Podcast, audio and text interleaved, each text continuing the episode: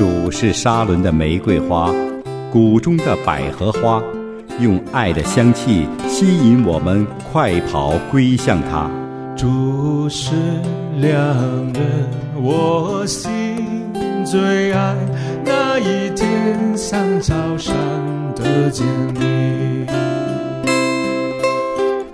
李芳与你相约香草山。听众朋友，你好，主内平安，我是李芳，您的好朋友李芳，在空中借着。相约香草山这个节目和您又见面了。在今天我们的节目时间里，我们要借着大卫所写的诗篇第六十三篇来认识什么是比生命更好。最近看了一位姐妹的见证，她因为身体中风以后半身不遂，在这段期间因意外又失去了两个儿子。相信许多人在这样的打击之下，已经无法正常的。面对自己的生活，可是他却好像是得到了特别的恩典。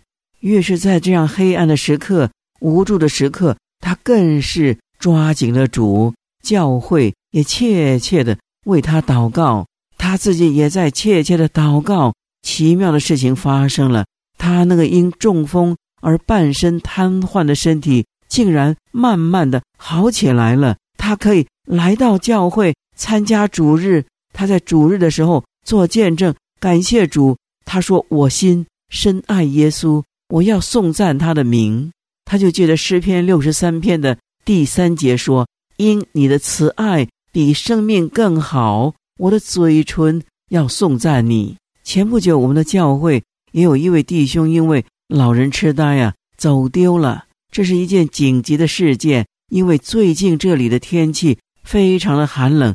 尤其是到了晚上，那都零下好多度了。于是教会的牧师求神说：“主啊，我们要找到他，你可不可以让我们就在几个小时之内就找到他呢？”结果神听了大家的祷告，就在极短的时间里面，竟然找到了他。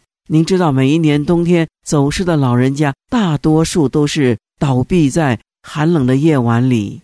于是全教会就起来赞美神。这些经历就像写诗篇六十三篇的大卫王的经历一样。大卫在旷野的时候，面对的环境是恶劣的。我们从圣经就可以看到他的处境是非常的艰难，但是他并没有绝望，因为他所盼望的是神，是一位活神。正如诗篇六十三篇的第一节说：“神呐，你是我的神。”我要切切的寻求你，在干旱、疲乏、无水之地，我可想你。所以，听众朋友、弟兄姐妹，如果我们也是正深陷人生的低谷，茫然无措、孤立无援，这种困境会使我们觉得十分的迷惘。但是，越是在这样的环境中，我们越是要抓紧那一位爱我们的神，因为神用右手扶持我们。因为神的慈爱比生命更好，我们看中风的可以起来说：“神啊，你的慈爱比生命更好。”大卫在恶劣的环境中称赞神的慈爱比生命更好。你我我们更要开口来赞美、尊崇我们的神，表达我们对神的感谢和满足。好，接下来我们就先来攻读今天要分享的经文诗篇六十三篇。我们攻读一到八节，来思想我们今天的主题：比生命更好。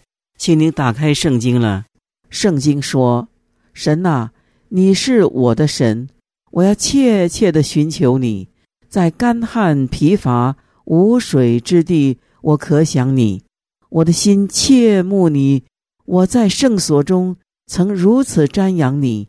我要见你的能力和你的荣耀。”因你的慈爱比生命更好，我的嘴唇要颂赞你。我还活的时候要这样称颂你。我要奉你的名举手。我在床上纪念你，在夜更的时候思想你。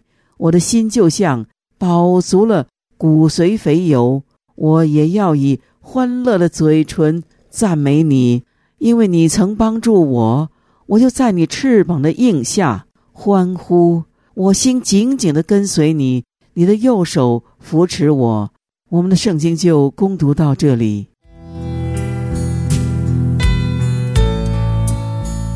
诗篇十六篇十一节，圣经说：“你必将生命的道路指示我，在你面前有满足的喜乐，在你右手中有永远的福乐。”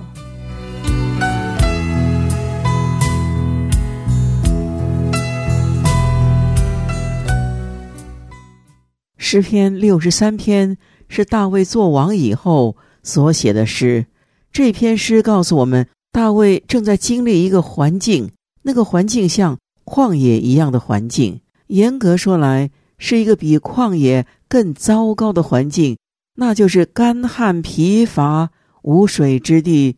干旱无水这种环境已经很糟糕了，再加上疲乏，疲乏是说到他自己。在这样恶劣的环境里，自己也疲乏无力了，谁来帮助他？在这篇诗里，大卫正在经历一个最困难的战争，不是因为敌人太强大，而是因为这个敌人是他心中所爱的儿子。这场战役，他知道自己必定胜利，因为大卫和他的大将约押他们打了一辈子的仗，他们可是经验丰富。他的儿子押沙龙，他一切的罪行都在神的眼中看为是不蒙悦纳的，是罪。神绝对不会去祝福一个犯罪的人，所以大卫心里清楚的知道押沙龙必败，因此在开战的时候，他就对约押说：“不要杀那个少年人。”可是约押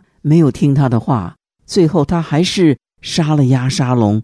他不是。正面与亚沙龙对决而杀了亚沙龙，而是一个意外。亚沙龙的头发又多又美，却被树枝给缠住了，将他整个的人给吊了起来。他动弹不得。约押就下令他身边的年轻人把吊在树上的亚沙龙给杀了。为了这件事情，大卫痛哭，因为那是他的儿子，他的骨肉，也是他一直。都深爱的儿子，所以这一篇诗我们可以看到，大卫在旷野里面，在干旱无水之地，不只是物资缺乏，而且心里的疼痛，谁能够知道呢？谁能够了解呢？他就可想神，他知道只有神能够了解他的痛苦，他要来到神的前面，向神那一位了解他又爱他的神叹息。他不是害怕旷野，他也不是害怕旷野里的野兽，因为他曾经经历过在旷野里面如何的逃避扫罗王。神在极困难的情况之下让大卫得胜，大卫在旷野的经历都是最宝贵的经历，所以他学会了在旷野歌唱，他也学会了在旷野敬拜神。现在他在这样的情况之下。他就渴慕神，渴慕那一位看顾人的神。有时候我们也会经历干旱、疲乏、无水之地，我们的心都碎了。环境告诉我们，我们失望了，不只是失望，而且是绝望；不只是痛苦，而且是十分的痛苦。但是就在这个时候，我们来渴慕神，来仰望神，将我们的心碎带到神的前面。我们就要经历神的力量，也要经历神的丰富。大卫一早起来，并不想着吃喝的问题，他想的是：我一早起来，应当到圣殿里面去敬拜神。他渴慕圣所，我们也会渴慕吗？我们在极其心碎痛苦的时候，在找不到答案、不知道为什么的时候，我们要来仰望神。就像大卫在第二节说。为要见你的能力和你的荣耀，那大卫虽然是狼狈不堪的退出了自己做王的京都，但是他依然是以神的能力、以神的荣耀为安慰。他不会，也不愿意，因为环境不一样了，有痛苦、失望临到了，他就怀疑神。不，他不肯看自己的环境，他只要注目神，眼睛看见的神就有指望。旷野虽然不是神安居乐业的地方，但是神常常很喜欢在旷野向人显现。像夏甲就是经历旷野看见的那一位照顾人的神。我们若是愿意离开繁华的都市，就是在旷野里，这旷野也能成为圣所。就像施洗约翰住在旷野。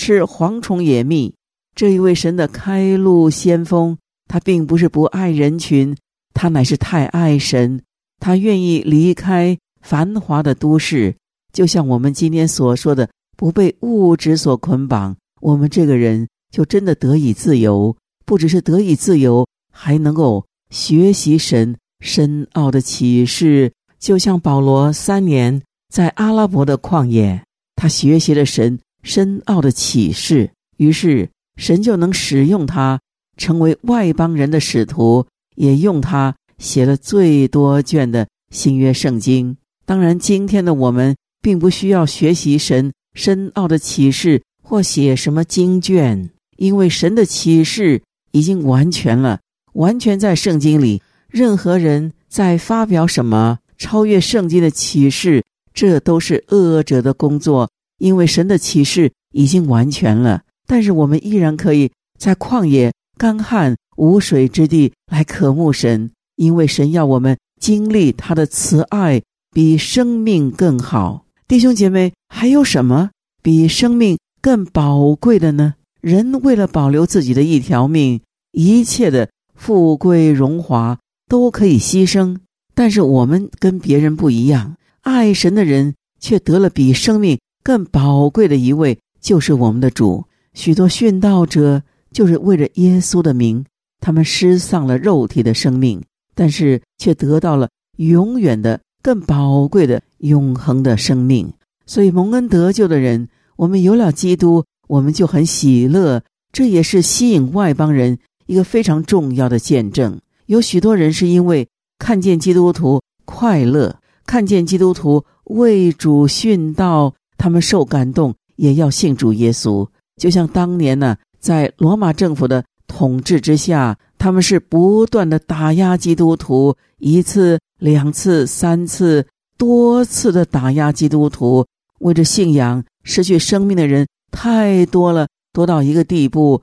罗马市的市长写信给当时掌权的皇帝说：“请你不要再杀基督徒了，你继续的杀下去。”我这罗马城的市民都要变成基督徒了，所以您看，杀一个可能站起来的是两个、三个。黑暗的权势可以拿出最可怕的手段，却无法吹灭基督徒心中的那一盏灯，因为那个生命之灯是神亲自点亮的，魔鬼吹不灭。因为尝过主恩的人是不会厌弃主的慈爱。就算是要为主殉道，他们的口里依然口唱诗歌赞美神。这就是大卫所说的：“我的嘴唇要颂赞你。”大卫还特别强调说：“我还活的时候要这样称颂你，我要奉你的名举手。”弟兄姐妹，心中快乐，口中就有赞美，我们的手自然就会高举。我们的赞美，神是听见的，神也悦纳。好，今天我们的节目时间已经到了。愿神赐福于您，全家平安，身体健康。我们明天见。天里的何等的高。